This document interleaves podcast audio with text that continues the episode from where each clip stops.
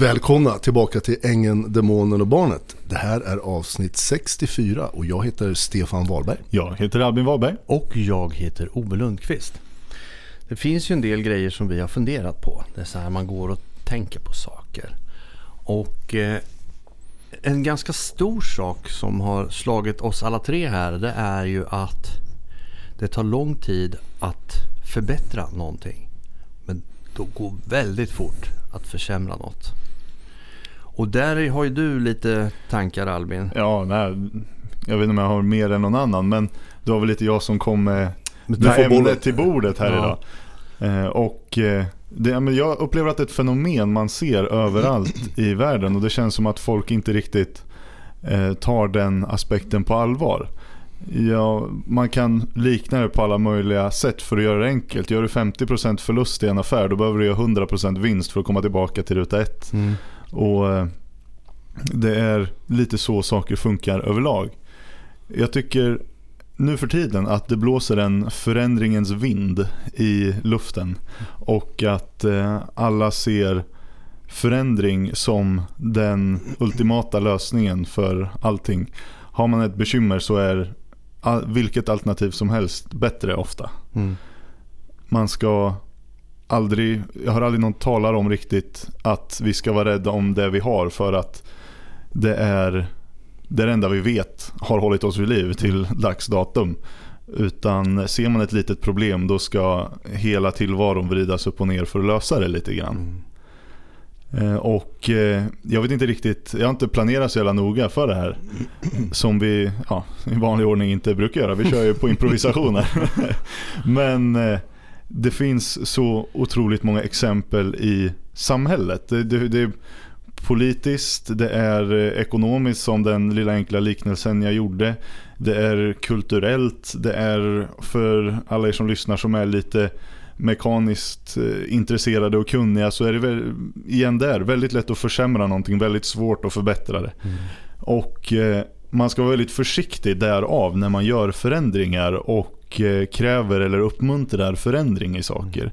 Har någonting funkat i, i många fall många tusen år rent socialt eller mekaniskt eller vad du vill. Har det funkat länge så är det förmodligen en väldigt bra lösning. En lösning som man ska tänka länge och väl innan man börjar mixtra med. Och eh, jag vet inte, jag kan inte vara den enda som har tänkt Nej det är du absolut inte. Därför att eh, det, alla de här förändringarna som görs kommer ju, och med, det kommer också konsekvenser. Exakt. Och de konsekvenserna de kan vara både goda och dåliga. Ofta mm. så blir det väldigt mycket dåliga konsekvenser av det. Jag ska ta ett exempel här eh, som är då mera lokalt för Örebro. Eh, där har man ju då beslutat att man ska då göra den här bussgatan eller BRT då som det kallas. Eh, och i och med att man håller på och gräver upp och gör om och det är ett jävla evighetsprojekt det här så blir det också konsekvenser. Rubiksgatan har fungerat fantastiskt bra i alla år. Mm. Det är fyrfiligt, två åt vardera håll.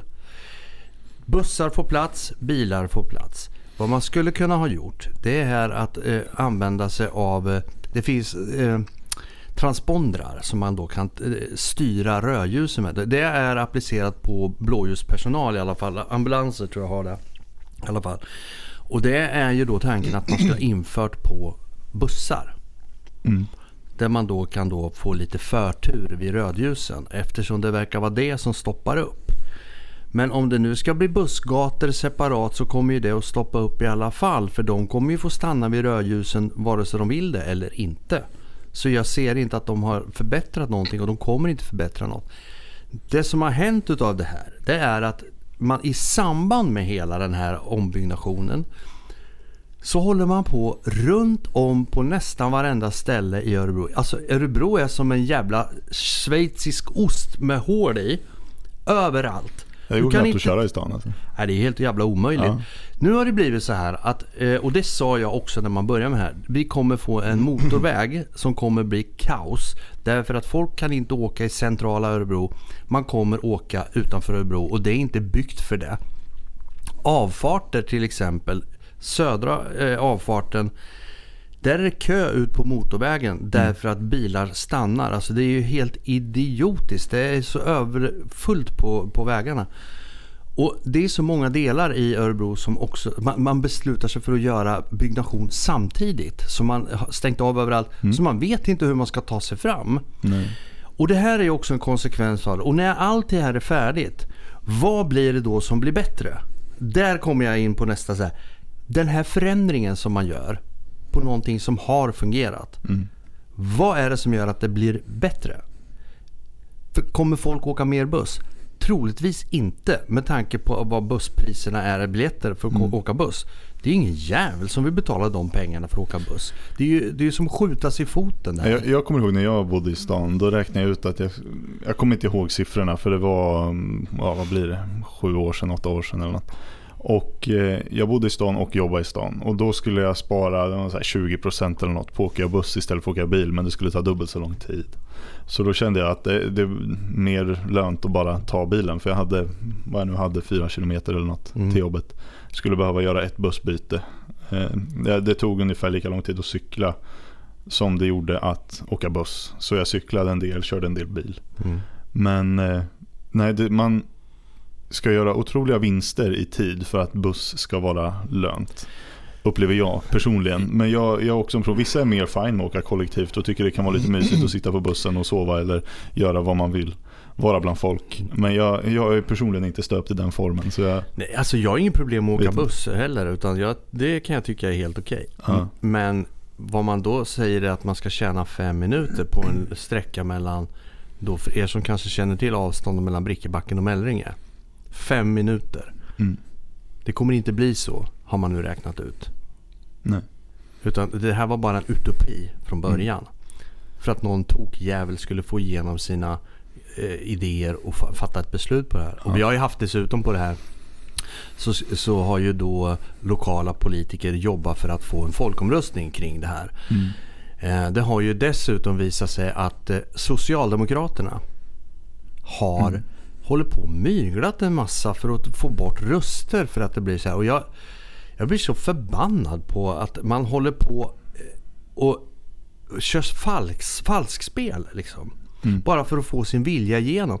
Det här är ju någonting som jag tycker är den svaga sidan hos politiker. Som inte kan rakryggat stå upp och säga okej, okay, folket vill annat. Vi ja, får backa på det här. Precis. Men det finns så mycket prestige i det här. Man ja. kan inte liksom fejsa det här på ett sånt sätt.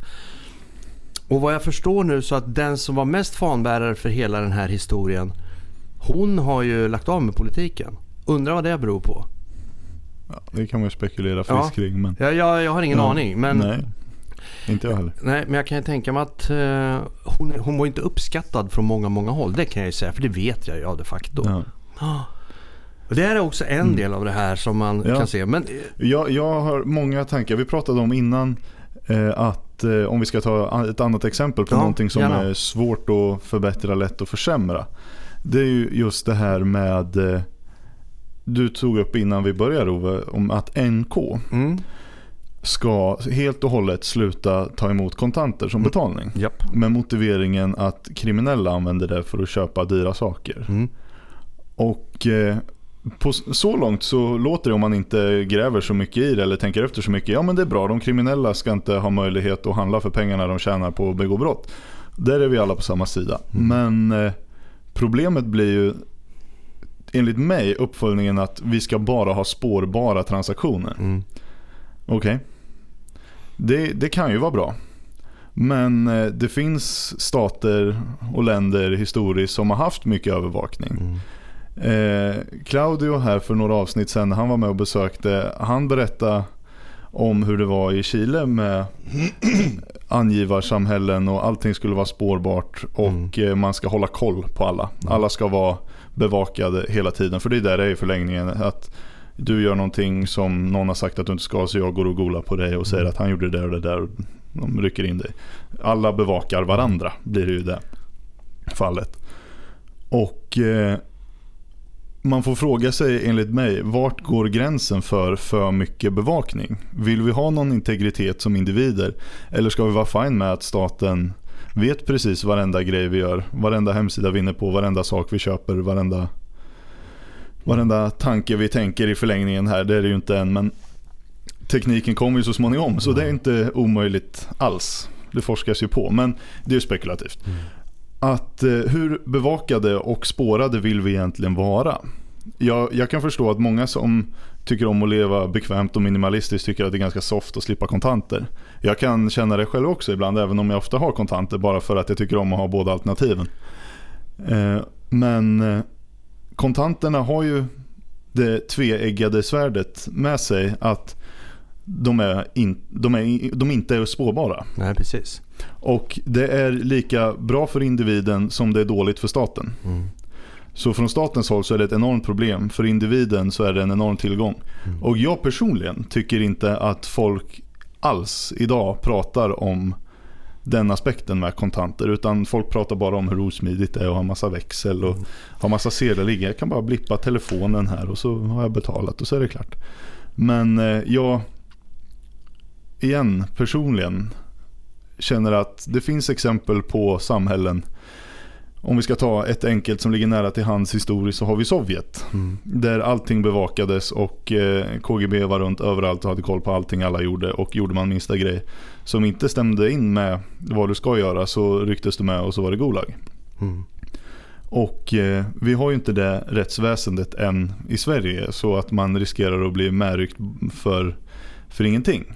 Men om vi konstant är övervakade och eh, staten har koll på allting vi gör så löper vi risken att när staten tids nog får idéer som inte är för individens bästa utan för statens bästa och för elitens bästa, politikerna självas bästa då har vi ingenting att sätta emot för vi är helt i knät på dem. Mm.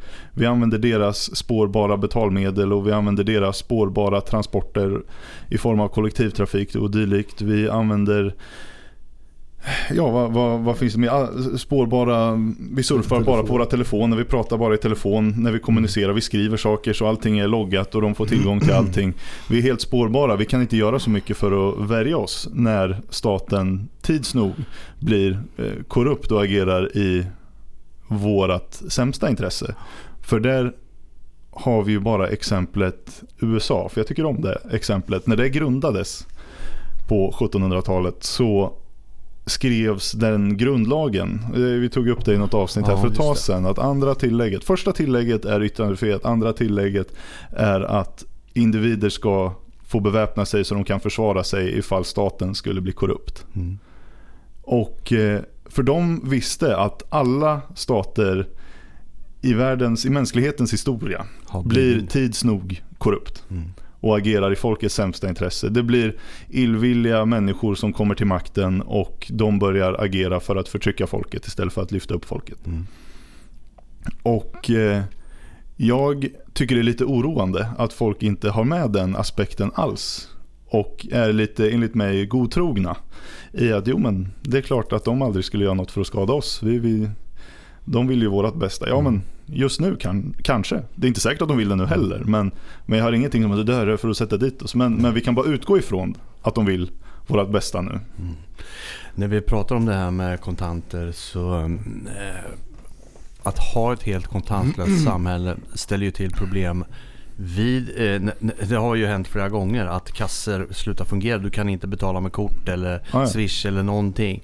Då står du där och sen är det butiker då som inte tar kontanter. Hur ska de hantera det? De har ju inte, vad ska jag säga, de är inte rustade för att hantera kontanter. Så då blir deras försäljning noll. Mm. Det finns en annan bit på det här också. Barn har ju inga digitala betalmedel. De har ju inte ens ID-kort om man är 7-8 år. De får helt enkelt förlita sig på att de har kontanter att betala mm. med. Så kommer man då till ställen där man inte får betala med kontanterna. då, då blir de bortschasade mm. som kunder. Jag, jag är inte så insatt personligen i exakt hur betalmedel för barn ser ut. Men jag vill tro och jag vill påstå att jag har hört någonstans att man kan ta ut kort för barn som är mindreåriga med eh, målsmans medgivande eller någonting. Och jag vet inte om det finns någon åldersgräns. Jag, jag är inte så insatt. Nej, för, jag vet inte heller. För men, jag har inga barn och eh, var länge sedan jag var barn. Ja, jag ser men, så här, jag har ju ja. barnbarn som jag, Ja. så han får ju bara ha kontanter. Ja, men det finns en till aspekt i det. Men fortsätt. så Ja, ska jag, jag ska, det. jag ska avrunda det här med, med det, det här med övervakningssamhället. Mm. För det är ju så här att vissa då som banker och andra de har ju en eh, anmälningsplikt mot, för, för det här med pengatvättslagen. Mm. Och då måste de alltid ställa jävla korkade frågor. Ja. Och jag har varit, ha- varit med om det här ett par gånger. Senast skulle vi åka till Danmark. Jag köpte danska kronor, alltså mynt, Mm. eh, på kort. Eller eh, pengar på kort Mm. tog jag ut. Så att jag gjorde en transaktion från mitt Mastercard. Precis. Men så hade då mitt barnbarn, han hade då pantat flaskor under ett års tid. Så han hade ju flera tusen, jag tror det var tre, tre och ett halvt tusen som han hade fått Mm. ihop på det här. Det är rätt styvt för en sjuåring att få ihop. Absolut.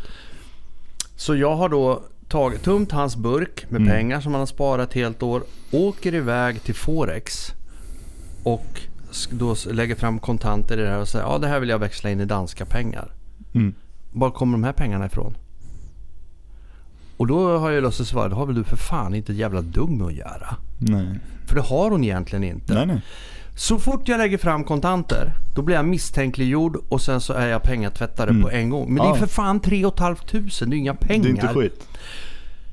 Och då säger jag så här, du, alltså om du absolut nödvändigt måste veta så är det en sjuåring som har samlat pantflaskor ett helt år för att han ska spara pengar för att åka till Legoland. Fråga Mm. på det.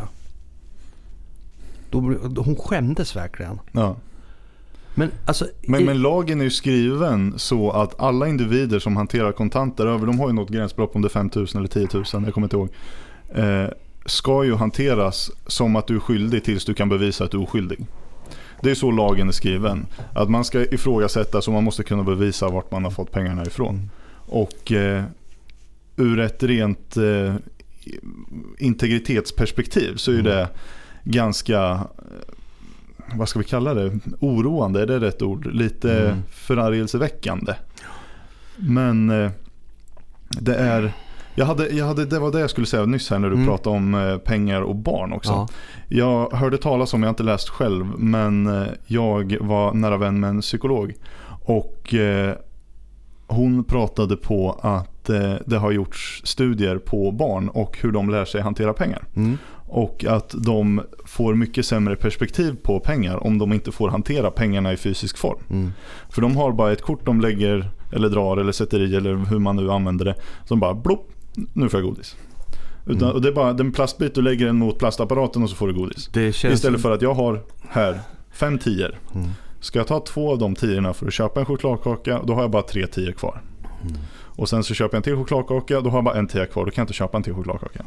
Det, den aspekten förlorar barn och eh, den här studien påvisade då att det finns en konkret risk att det kommer bli Människor kommer få sämre förmåga att hantera pengar allt eftersom man växer upp i en era utan kontanter. Mm.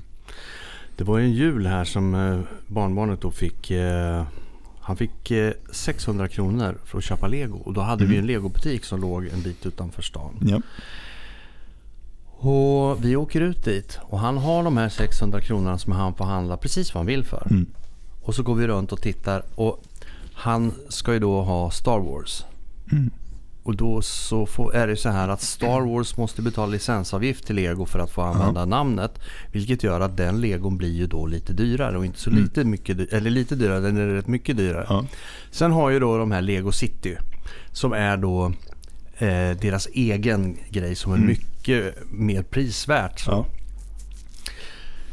Då började vi kolla och jämföra och jag förklarade för honom och då var han bara var han fem eller sex. Mm. Men då hade han pengar och så fick han lägga upp och se vad får jag för det här. Vi ställde upp olika saker så fick han jämföra. Du får tre sådana för de här pengarna eller du får en sån och du får två. Mm. Så han fick lite olika förslag på vad värdet av pengarna kunde ge honom för lego. Det blir väldigt pedagogiskt Ja. på hans nivå. Liksom. Ja, absolut. Och han fattade ganska på en gång att det fanns ett värde i det han hade. Han kunde inte handla för mer än det här. För då skulle farfar få betala. Precis. Men eh, det, det hade han ju inte tänkt. Utan han skulle klara sig själv på sina pengar. Och det gjorde han också. Och det där är ju en sån där bit. Hade jag, hade jag sagt så här, ja men ta, ta det du vill ha så betalar jag. Ja. Och så hade jag lagt mitt plastkort och betalat med. Han hade ju aldrig sett det här värdet. Han bara får saker. Mm. Det kostar noll eller tusen kronor. Det har inte han en aning Nej, om. Han vet ingenting. På. Så det, det, det, är en till aspekt som är värd att ta in om vi ska helt gå ifrån kontanter. Det kan vara en till synes eh, liten aspekt men vi har inte sett produkten, vi har inte sett konsekvenserna i praktiken Nej. än riktigt. Vi börjar ju bara nosa på dem och jag vet inte vad, vad statistiken är men eh, det är något värt att ha med i beaktan. Vi pratade lite grann om innan vi började om det här med Sveriges historia. Mm. Eh, man har ju under väldigt lång tid byggt upp det svenska folkhemmet som man så fint kallar det för. Sen kan man väl tycka vad man vill om det men jag måste väl säga det att vi har väl haft en någorlunda strukturerad samhällsnivå. Eh, liksom, och där man har då gjort vad ska jag säga, ett rättssystem och det finns, ja, det finns så mycket sådana saker mm. som man har över lång, lång, lång tid har gjort små förändringar och byggt upp och byggt upp. Ja. På ganska kort tid så har alltihopa havererat fullständigt. Och den som säger någonting annat är ju liksom inte med i matchen. Vi pratade lite grann om vad som hände förra, eller i förra, i förra avsnittet så pratade vi om det här med alla dödsskjutningar och alltihopa. Mm. Det har eskalerat. Det är ju en del av det här mm. som påverkar att Sverige håller på att gå käpprätt åt helvete. Ja. Och då så sa jag då avsluta med att politiker gör någonting åt det här. Ja, det måste man göra men vi får ju alla göra någonting åt det. För att, eh, att för det kommer ta jättelång tid att återuppbygga Sverige som, som land igen. Absolut. Därför att det, det vi har är som... ett kulturellt problem och kultur är det, det är som en Finlandsfärja att styra. Det, det är tungstyrt. Det, ja. det tar lång tid innan man kan ro rätt det. Och eh, ju större förändringen har hunnit bli, ju längre tid kommer det ta att styra tillbaka den. Och det är det som är lite grejen, där du är inne på här med den svenska kulturen. Mm. Den har ju förändrats brutalt mm. sista, vad kan man ta, 25 åren, 20-25 mm. åren eller något sånt. Eh, så har vi ju gått från ett samhälle där det var, ja, jag, jag tror vi har pratat om det här flera gånger mm. känns det som. Men eh, det var det värsta man dök på, det var mord. Det skedde någon eller ett par gånger om året. Och eh, det värsta man råkade ut för det var ett krogslagsmål där två snubbar mm. slogs och sen så vart de sams och så gick de åt varsitt håll eller tog en bärs ihop i bästa mm. fall. Till där vi idag har dagliga sprängningar och skjutningar och dödsfall. Där ja, det... oskyldiga är inblandade alldeles för jävla ofta. Mm. Vi kan väl säga så här att ikväll när vi tittar på nyheterna så kommer det ha hänt någonting idag. Gissningsvis. Ja. Det är ju det är helt rimlig tanke. Ja. Eh, och är det så här man vill att det ska vara? Nej, det vill man ju förstås inte. För det är ingen som känner sig trygg i det här samhället Nej. som det är nu. Faktiskt. För när oskyldiga människor också blir utsatta. Bara det här som hände på den här fotbollsplanen.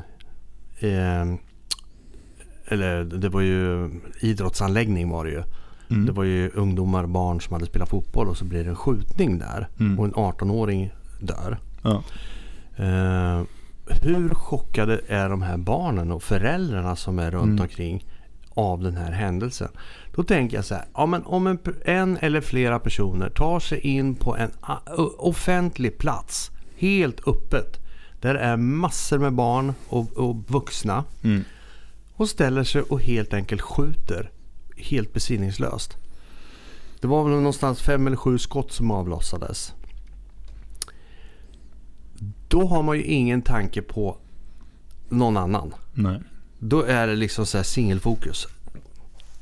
Det är lite otäckt för det här innebär ju att, och det har vi också sett när man har sprängt eh, i hus och lägenheter och villor och alltihopa. Det var ju, jag läste en annan grej också. De hade ju lockat ut en man. De hade tänt eld på hans altan. Och mm. sen hade de skjutit honom på när han kom ut. Det visade, jag, vad jag förstod så hade han blivit, bara blivit skottskadad. Men det visade sig att det var fel person. Det var huset bredvid. Ja. Alltså bara en sån sak. När man, man skiter i det, man bara pangar det på. Ju, det är ju maffia liksom. Ja. Och det är ju inte ett sånt samhälle man vill leva i. Det är ingen där som, ni som lyssnar, det är ju ingen av er som tycker att det här är ett bra sätt att ha det på. Vad gör man då åt sådana saker? Ja, jag vet inte. Jag, jag, kan inte svara på det. Jag är inte rätt person för det. Men jag kan ha en åsikt om att jag tycker att det är fel. Ja, nej, jag kan bara, jag är ju äldst av oss allihopa här. Jag kommer ihåg faktiskt Örebro, om jag ska bara säga lite snabbt hur, hur det var här. Nu när jag minns tillbaka när jag var tonåring till exempel. Och här man åker runt, fick precis kök. Man kunde åka vart som helst i hela Örebro, när som helst på dygnet. Fredag, lördag, natt spelar ingen roll. Oxhagen, Varberg, Vivalla eller någonting. Du kunde gå ut och det var inga som helst problem. Eh, alltså det var verkligen inte, nu är det ju fullständigt förändrat. Mm. Och om ni som lyssnar inte har märkt den här skillnaden var ni nu än är någonstans i Sverige så har ju det här kommit för, till Sverige. Och jag, jag är ju rädd för att det inte går att göra någonting åt det men vi måste ju ändå hoppas och fortsätta försöka. För vi har haft ett jävligt fint land eh, som vi har kunnat vara stolta över. Men nu är det ju turbulens så det heter duga. Eh, vi, vi, har kämpat i många, många, många år, Sverige. Tålmodigt, vi har hållit oss utanför krig. Vi har liksom byggt upp sociala eh, skyddsnät så där när man blir sjuk, man mm. blir gammal. Skolan har fungerat. Det har fungerat. Men sen plötsligt så står, jag ser två av dem som var skyldiga, det är Reinfeldt och Löfven. De mm. representerar varsitt parti, men båda har stått ut med armarna att välkomna till oss. Men det är ju inte Reinfeldt och Löfven som tar hand om alla de som bör tas om hand om när de kommer hit. Vad händer då när folk säger vi får komma till Sverige? Det är klart de kommer hit, de har det ju ett elände i sina hemländer. Oavsett om de är hotade ut i livet eller inte, till Sverige, där vill vi bo. Och massorna kommer hit. Men de får ingen hjälp, de Nej. får ingen stöttning, de får ingen guidning hur de ska bete sig här. Vad som förväntas av dem är någonting, inte ett smack. Varför? Jo, därför att har man öppnat, man öppnar ju gränserna ett tag. Löfven mm. tog ju bort tullarna. Det bara, det, någon dag var det, var det 15 000 på en dag som hade kommit in. Alltså, det var ju ståliga siffror. Det förstår ju vilken sund människa som helst att det går ju inte. Men här sitter Löfven, är inte han en sund människa tycker man? Och borde ju ha förstått det här. Då måste man ju kunna ta hand om 15 000 som kommer en dag. Ha lägenheter eller boende färdigt åt dem. Så att de får guidning. Så här funkar det i Sverige. För det är helt annorlunda än vad som funkar där. Det här mm. förväntas av dig. Och vi förväntar oss att du ska kanske börja jobba inom något eller några år. Och då behöver du lära dig svenska. Vad säger du om det här och det här? Men de resurserna har inte funnits. Säger man då välkommen hit, då måste man ju se till först att man har resurser. Jag tycker ju Löfven framförallt, men även Reinfeldt som stod och krigade ordentligt för att vi skulle öppna våra armar, eller vad man sa, öppna våran famn. De, får, de, de står inte till svars till det här. De bor ju inte i de områdena heller som är drabbade av det här.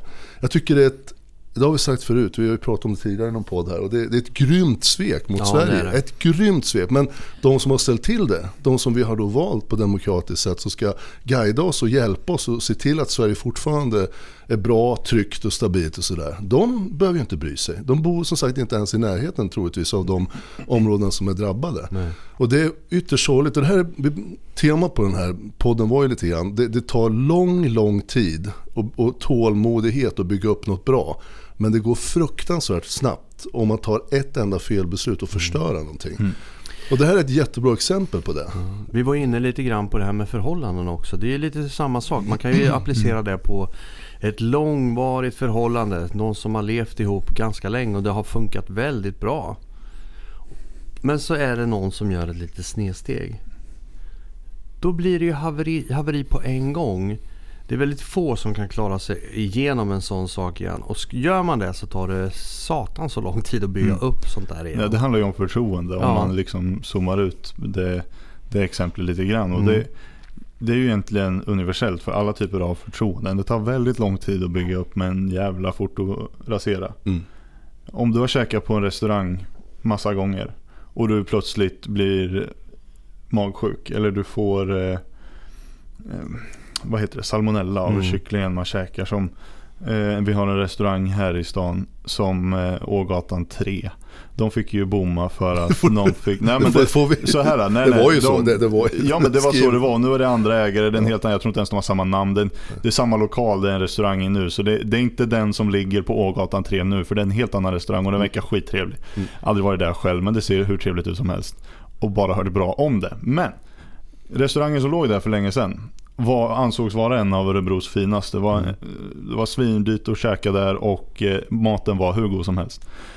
Det var en kväll när eh, någon eller några fick salmonella av kycklingen och eh, de gick en tid efter det i konkurs. Mm. För det handlar om förtroende. Mm. En kväll? En kväll. Mm. Någon kock var inte riktigt i sitt esse och så fick restaurangen lägga ner. För eh, det går jävligt mm. långsamt att bygga upp det. Det är jävligt svårt att få förtroende. Man jobbar i många år i ett förhållande, i en verksamhet, vänner emellan. Men eh, jag menar ett snedsteg, ett dåligt beslut så har man raserat det förtroendet. Mm. Det är väldigt lätt att försämra. Det är ju så här med varumärken överhuvudtaget. Att eh, det tar väldigt lång tid att bygga ett starkt varumärke. Exakt. Men det tar en sekund att punktera det också. Ja, ja. Det räcker med att du gör en miss som är så grov. Då helt plötsligt, då, då, då, det, då händer det som det du pratade om Ågatan mm. 3. Då blir det lapp på luckan, då får man slå igen bara. Då ja. är, det är inte mycket mer än så. Lite tråkigt men eh, och det är därför vi pratar om det här nu. Hur lätt det är att rasera någonting men det är för mm. svårt att ta lång tid att bygga upp någonting. Så är det ju. Man kan ju fråga sig varför händer det här? Vi tog upp några exempel med förhållanden Sverige, Örebro här. Varför blir det så här att man tar det här felbeslutet? Jo, mm. därför att man tappar skärpan och man tappar liksom mm. eh, alerten lite grann. Och man blir lite hemmavan och, och, blir lite bekväm. Jag har ju en liten historia själv som ni känner till med lite otrohet i mitt förhållande. Och innan hela den här historien började så var jag toktrogen. Jag var det. Därför jag kan säga det därför att jag var det med mm. din mamma Albin. Men sen när historien började mellan oss och det brakade loss med alla möjliga konsekvenser. Det är liksom man, man, vi fick ett råd av hennes dåvarande arbetsgivare när vi gifte oss, 97 var det tror jag. Att eh, de höll ett tal, arbetsgivaren, kvinnan, och så sa hon, eh, jag skulle ge ett råd. Stäng bakdörren, lås, släng nyckeln. För nu är det ni liksom. Mm. Och, och, gör man inte det, låter man den kanske vara öppen till och med lite på glänt då, då är olyckan, eller vad man ska kalla det, ja. framme. För då öppnar du lite, lite grann och sen börjar en tanke springa iväg och sen så blir du och sen när man har haft det bra väldigt länge, jag tror att det, det är en del i det också. Sverige har haft det bra väldigt länge, man tror man klarar vad som helst. Vi har ju klarat massa strapatser som mm. jag sa. Man blir fartblind, man blir naiv. Ja, men Sverige har gått igenom krig, vi har man, manövrerat oss fram med tyska tåg genom Sverige. Kanske inte var helt lyckat, men ändå håll, vi höll oss utanför kriget. Politikerna lyckades med det och sakta byggt upp ett, ett land som har varit så bra som, så för tio år sedan eller mer så har vi ju varit ett, ett föregångsland. Ett, vad, vad kallar de det? Kina hade ju Sverige som modell för hur mm. de ville bli. Mm. Det tror jag inte de har längre. Jag är övertygad att de inte har det längre. Nej, det tror inte jag Hela världen pratar mm. om vad som händer med Sverige. Och vi går här hemma och tror att det är nog inte så farligt. Fast jo. man kan inte leva på, på gamla meriter. Nej, det, är ju, det, det, är ju tyvärr så som många tror fortfarande att Sverige är bra. Men det är inte det. Vi lever på Stoppa, momentum lite grann. Ta, ta upp huvudfickan liksom och titta. För mm. att det är inte speciellt bra i Sverige just nu. Det är turbulent. Och man måste erkänna det. Man måste se problemet för att kunna göra någonting åt det också. Men för nu har det gått så långt. För det har ju liksom passerat eh, en gräns för länge sedan. Och då är det någonstans man ska försöka bygga upp det här och komma tillbaka till någonting som är drägligt i alla fall. För där är vi inte nu. Ja, man blir lite, så att säga, det är lätt att bli, sen när det väl börjar gå åt det händer grejer så är man ju, det finns så mycket information idag på nätet om det är våld och det skjuts människor, man ser mm. polisjakter och det är så mycket som man, man är lite bedövad mer eller mindre, det tror jag mm. alla är. Mm. Så när det händer saker i Sverige, som när jag nu i någon podd där nämnde våldtäktsstatistiken. Mm. Ingen bara oj, säger de. Och sen efter tre sekunder så har man knäppt på telefon och sen så tittar man vidare. Men, men, men lyssna på, titta på den, gå in på BRÅs, eh, Brottsförebyggande rådet heter de. Mm. De har en statistik, den senaste de har våldtäktsstatistik mellan 00 och 2015. Och sen titta hur den ser ut. Där får man en väldigt tydlig bild om problemet. Mm. Vad, vilka grupper det är som är det stora problemet. Men ingen vågar ta tag i det. Mm. Det är precis som att man, man, jag vet inte vad det är, den här flatheten som jag bedömer nu, som är mycket värre hos politiker. För mm. förr i tiden när Olof Palme var, om ni, ni unga kanske inte knappt vet vem han är, men uh, Gunnar Sträng och allt de hette ministrar och statsministrar. Men alltså, där var, det var personligheter som tyckte ordentligt. Uh, och de tog mm. debatter så det ja. ånga om det alltså, verkligen. Det var liksom, men det var helt okej. Okay. Och det är så det måste vara. jag hoppas ju att Kristersson eh, gör det han säger. Jag har fortfarande förhoppningar om det. Men som sagt, det jag ser i tv, det är den här smilande. Han åker runt och träffar massa länder och han mm. mår rätt så gott. Och jag, jag hör inte så mycket, jag hör inte så mycket kaxighet och jag hör inte så mycket liksom jävla namma igen som jag skulle vilja höra. Nej.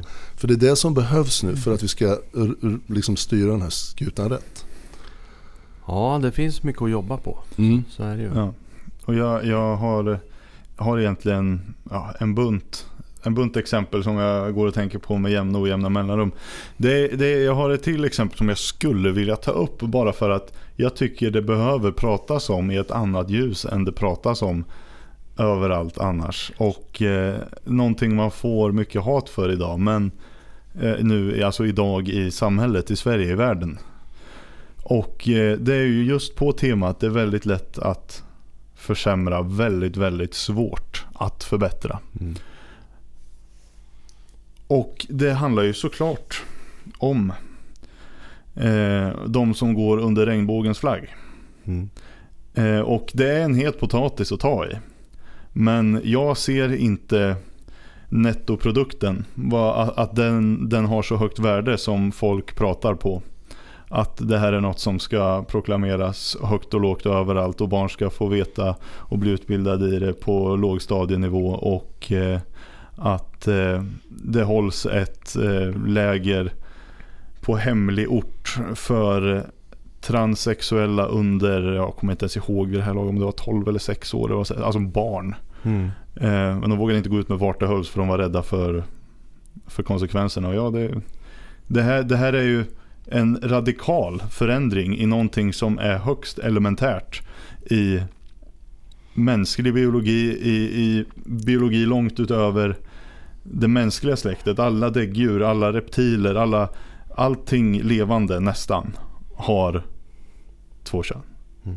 Och sure, man, man, får vara vem man vill, man får göra vad man vill. Jag har citerat tidigare Beatrice Evelyn Hall. Jag håller inte med om det du säger men jag dör för din rätt att säga det. Mm. Jag kommer inte vilja ens drömma om att frånta någon rätten att leva sitt liv på sina villkor. Men kan vi inte enas om att låta barn vara barn? Och om det är så medfött som folk påstår att jag har alltid känt så här, jag har alltid varit så här. Ja men då så. Lycka till, inte, fortsätt ja, känna så. Ja, mm. jo absolut. Och, men kan inte ni lita på att det kommer vara lika självklart för mina framtida barn och för alla andras barn. När de blir lite äldre, att de kommer känna det lika nat naturligt som ni kände det. Utan att ni behöver pracka på dem det. Eh, och eh, jag, igen här, vad, vad är vinningen? Det är det jag känner man behöver fråga sig i saker. Vad vinner vi på att göra saker? Mm. Vad är vinningen av att företag högt och lågt ska ha prideflaggor överallt. Jag ser bara här i stan till exempel Epiroc. De har tre Epiroc-flaggor och en prideflagga hänger och på sina fyra flaggstångar borta i eh, Baronbackarna. Eh, och eh, jag vet inte om det var en Pride-månad grej eller om de har det för jämnan. Jag bara noterade en gång och jag, jag kände i mig att bara, vad, vad är vitsen? Mm. Att vi ska inte döma folk, nej det ska vi inte. Folk får leva precis vilka liv de vill. Så länge det inte går ut över någon annan och de tvingar någon annan att göra något de inte vill göra. Då, då tänker jag inte lägga mig i det. Man får ha vilken religion man vill, man får ha vilken könstillhörighet man vill. Tvinga inte mig att göra någonting och tryck, alltså jag... Vad är vitsen med att vi ska ha den här radikala förändringen i hur vi ser på kön och könsidentitet? Mm det finns könsroller traditionella och de, de får man liksom tycka vad man vill om. En kvinna ska vara ditten, en man ska vara datten. Och, ja, jag, jag, förstår att alla inte håller med om dem. Jag håller inte med om alla delar av det, även om jag personligen är en lite mer konservativ person. Men eh, att vi ska kasta dem åt helvete för att kön är inte binärt. Det är något annat. Det, det är för mig ett typexempel på svårt att förbättra, lätt att försämra. Jag ser verkligen inte vinningen mm. i slutändan. Eh, det är, eh, det är för mig en gåta. Som ingen än har gett mig något bra svar på. Nu kommer väl någon då säga att ja, men varför ska inte människor, även barn, få vara det de jo, vill det vara? De, ja, men vänta. ja. Då tänker man, ja men bra. Är de det? Är de där de vill vara och mår de bra av det? Ja. Men titta för fan på självmordsstatistiken. Du måste ju titta på hur de här människorna som tillhör den här gruppen mår. Alltså den största, den pikar. Den är bland de absolut största gruppen som tar självmord. Den efter, de, de, de är hög, väldigt hög mm. innan de här som har de här problemen. Därför, eh, fråga vem som helst som forskar som kan det här. Eh, inte så, vem som helst, de flesta kommer säga att... Ja men så forskar ja. objektivt då. Om man 99% som påstår sig forska om det här, de kommer hävda att nej nej. Det är rätt. Det, är rätt. det, det blir bättre bara man... man eh... Nej inte 99, det börjar nog. Det finns ja, också. Okay då. Men, nej, men jag håller med, det är alldeles för många som Jag skulle sätta pengar på 75% i alla fall. Man upplever en feghet i det här och försöker titta på statistiken säger ju ibland en del viktiga saker väldigt många har ju, det ligger en väldigt hög självmordsstatistik innan de, liksom, eh, som en del gör, byter kön då, de opererar sig. Och den pikar 6-7 år efter. Och nu var den tydligen ännu mer rekordhög såg jag här mm. häromdagen, igår, förrgår fick jag en sån här eh, var inne och kikade på, på nätet om en som är väldigt trovärdig. Som mm. redovisar fakta hela tiden. Jag kollade upp det med så det verkar bra. Eller det verkar vara en, en pålitlig källa. Eh, nu har den pikat. Liksom. 6-7 eh, år efter människor har gjort könsbyte, där pikar den här självmordsstatistiken. Mm. Man tycker då att när de har blivit den de säger att de egentligen är, så borde de ju känna sig, nu är jag hemma. Mm. Och titta, jag rekommenderar att gå ut och titta på dokumentärer. Det finns flera stycken om sådana som har gjort det här och är så olyckliga för de har gått ifrån sitt. Under en period där de letade. Ju, det pratar man ju aldrig om. Nej, man pratar inte det, om det. Det, det jag har hört och eh, förstått att föräldrar får höra till barn som överväger könskorrigerande operationer eh, är ju att eh, om ni motsäger er det här barnets rätt att eh, få göra den här operationen eller möjligheten, det här barnets möjlighet att få göra det här så ökar risken för att barnet ska ta livet av sig. Om, om den får genomgå den här så kommer den må mycket bättre och få leva det livet som den drömmer om att få leva, där den är född till att få leva. Något åt det hållet. Så att föräldrarna övertygas om att det enda rätta att göra, antingen så får jag välja på att låta mitt barn operera sig och ta hormoner som kroppen inte är gjord för att få, eller så kommer det ta livet av sig. Mm. Och eh, det är ju ett jävligt oetiskt dilemma att ge en förälder till ett barn som genomgår en könsdysfori. Mm. Ja, men speciellt om man tittar på statistiken. För den säger något Dessutom. Annat. Det, det gör det ju bara ännu värre. Ja. ja. men det passar väl bra under det här ämnet att det, det, det, tar tid att bygga upp något bra. Jag menar, som jag ser små killar, små tjejer, små killar de behöver bra manliga förebilder. För vi måste väl, det känns som att nu kanske jag blir lite personlig och vissa kanske inte tycker om det för att var och en ska få vara som de är. Ja, det tycker jag absolut efter de är 18. Men innan de är 18 så är de ju inte myndiga. Då har vi kommit fram till efter mycket om och men, forskning genom åren, att vissa beslut är man inte redo att ta innan 18. Man får till exempel inte köra bil, man får inte gå på systemet och så vidare. och så mm. vidare. Massa saker man som man behöver. Man får inte tatuera sig för att det är permanent. Precis, bland annat. Men däremot så pratar de i vissa länder ända som ner till 12-åringar som faktiskt får opereras och börja ta hormoner. För så hämmande hormoner för att de inte ska bli det könet som de är födda till. Mm. Utan att de ska hämma och bli, om man ska bli mm. man så tar de hämmande testosteronhämmande de ska bli kvinnor och så vidare. Mm. Och det, Alltså du mixar ju med någonting som vi absolut inte har kunskap om. Ja. Jag, blir, jag, blir, jag, får puls när jag hör någon, sitta, någon så kallad expert sitta och prata om det här. Du mm. har ingenting data för det är så nytt det här. Ja. Det vi ser det är självmordsstatistiken, det är en sak. Mm. Du kan se andra saker med, lyssna hur de upplever efter. Det blir ju inte alls som de har tänkt sig. Därför att det målas ju upp som, ja, ja men vill du bli kvinna fast du är man, då ska du få bli det. Nej men vänta, du blir inte kvinna. Nej. Du gör några ingrepp mm. och du förstör din chans att fortsätta vara man. Men du blir inte kvinna. Du blir någonting annat. Vissa delar ser väl möjligtvis ut i närheten av en kvinna. Och hur det påverkar dig sen, det har vi ingen aning om. Så säger de ju inte. Nej. Det borde de ju säga om man ska vara ärlig. Ja. Så därför så ska man ju vara försiktig och förstöra något som faktiskt är bra. Små tjejer behöver bra förebilder, sina mammor och andra kvinnliga förebilder. Och små killar behöver stora killar och män som förebilder mm. som kan stötta dem och hjälpa dem. Och helt ärligt talat så, det är ju sådär, man kan ju ha homosexualitet, det har ju funnits i alla år. Mm. Och det kommer man väl på genom åren om man lever som homosexuell. Det ju, har ju inte egentligen med alls med det här att göra. Det är en helt annan grej. Helt annan ja. grej. Och det, det tror jag ingen av oss som lyssnar heller har några problem med. Det har passerat känns det som, det behöver vi inte ens diskutera. Men det här vi pratar om nu, det är ju det här det ska bli konstigare och konstigare och man, man vet inte vad man håller på med. Man håller på att förstöra någonting. Jag såg en statistik som sagt att, jag vet inte om man nämnde det här, någon annan podd, men att 20% nu är tillhör den här regnbågsvarianten någonting i USA. Mm -hmm. De fick extremt, tyckte de själva då, någon nyhets som gjorde ett reportage om det här, oroande siffror därför att alltså, en av fem eh, håller på att identifiera mm. sig på ett annat sätt. Men det är det som är grejen också, det är ju trendigt nu. Ja. Att regnbågsflaggan är överallt, alla varumärken har eh, regnbågar på sina profilbilder online en månad om året. Och det är trendigt att tillhöra den här gruppen som håller på och bryter mark i världen om man vill vara med på den här förändringsvågen. Och, eh, så det är klart många unga drar sig dit för det känns häftigt och nytt och spännande det är inte alls vad mina föräldrar förespråkar så det här, det här är häftigt. Det är perfekt. Ja, ja, ja. ja men det, det finns till och med en organisation som är grundad nu som heter GAG, GAG. Det, det, förkortningen låter, ja, ja, men den står för Gays Against Groomers. Och eh, det är homosexuella som har gått ihop för att de anser att eh, HBTQ-världen och Pride som det praktiseras just nu är bara en förklädd grooming av barn. Och att de ska utsättas för sexuella saker i ung ålder så att de vänjer sig vid det. Nej, eh, grooming alltså. Mm. Och eh, det, är, det, det, det, här är, det här är djupt kärr som man kan grotta ner sig till fördärv. Alltså. Mm. Men, eh, och, och på det, med det sagt inte då att det nödvändigtvis skulle vara negativt även om jag inte personligen tror på det. Jag personligen tror att det här inte är ett kärr vi vill kliva ner i. Men att eh, om man ska se det någon form av hopp angående det här så är det ju att det var för ett par år sedan, om det var 2021, jag kommer ihåg jag läste det strax efter studenten att det, var, det kom på tal.